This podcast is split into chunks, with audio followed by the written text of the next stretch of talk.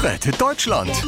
Die Profis kommen. Ja, ähm, ach komm, schreibt's mir einfach per WhatsApp. Moin, ihr Quotentiefs. Na, bei wem ist heute Fernsehabend? Armin Laschet schreibt. Also ich gucke kein Fernsehen mehr. Da sitzt ständig dieser Lauterbach in den Talkshows und mich lädt gar keiner mehr ein. Ach, Ah, Kopf hoch, Armin. Vielleicht meldet sich ja das Dschungelcamp noch bei dir. Ja, äh, aber Angela, müssen da nicht Leute für mich anrufen, also mich wählen? Ja, da hast du recht. Ähm, äh, vergiss es einfach. Markus Söder schreibt. Also ich schaue heute Abend mal wieder meinen Lieblingsfilm Top Gun auf VHS. Also wer Lust hat.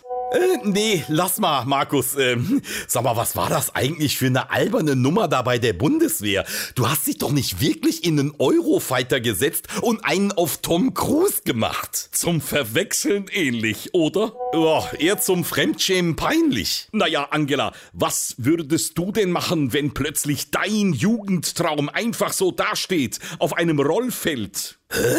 Also, ich wüsste nicht, warum Bananen auf einem Rollfeld rumliegen sollten.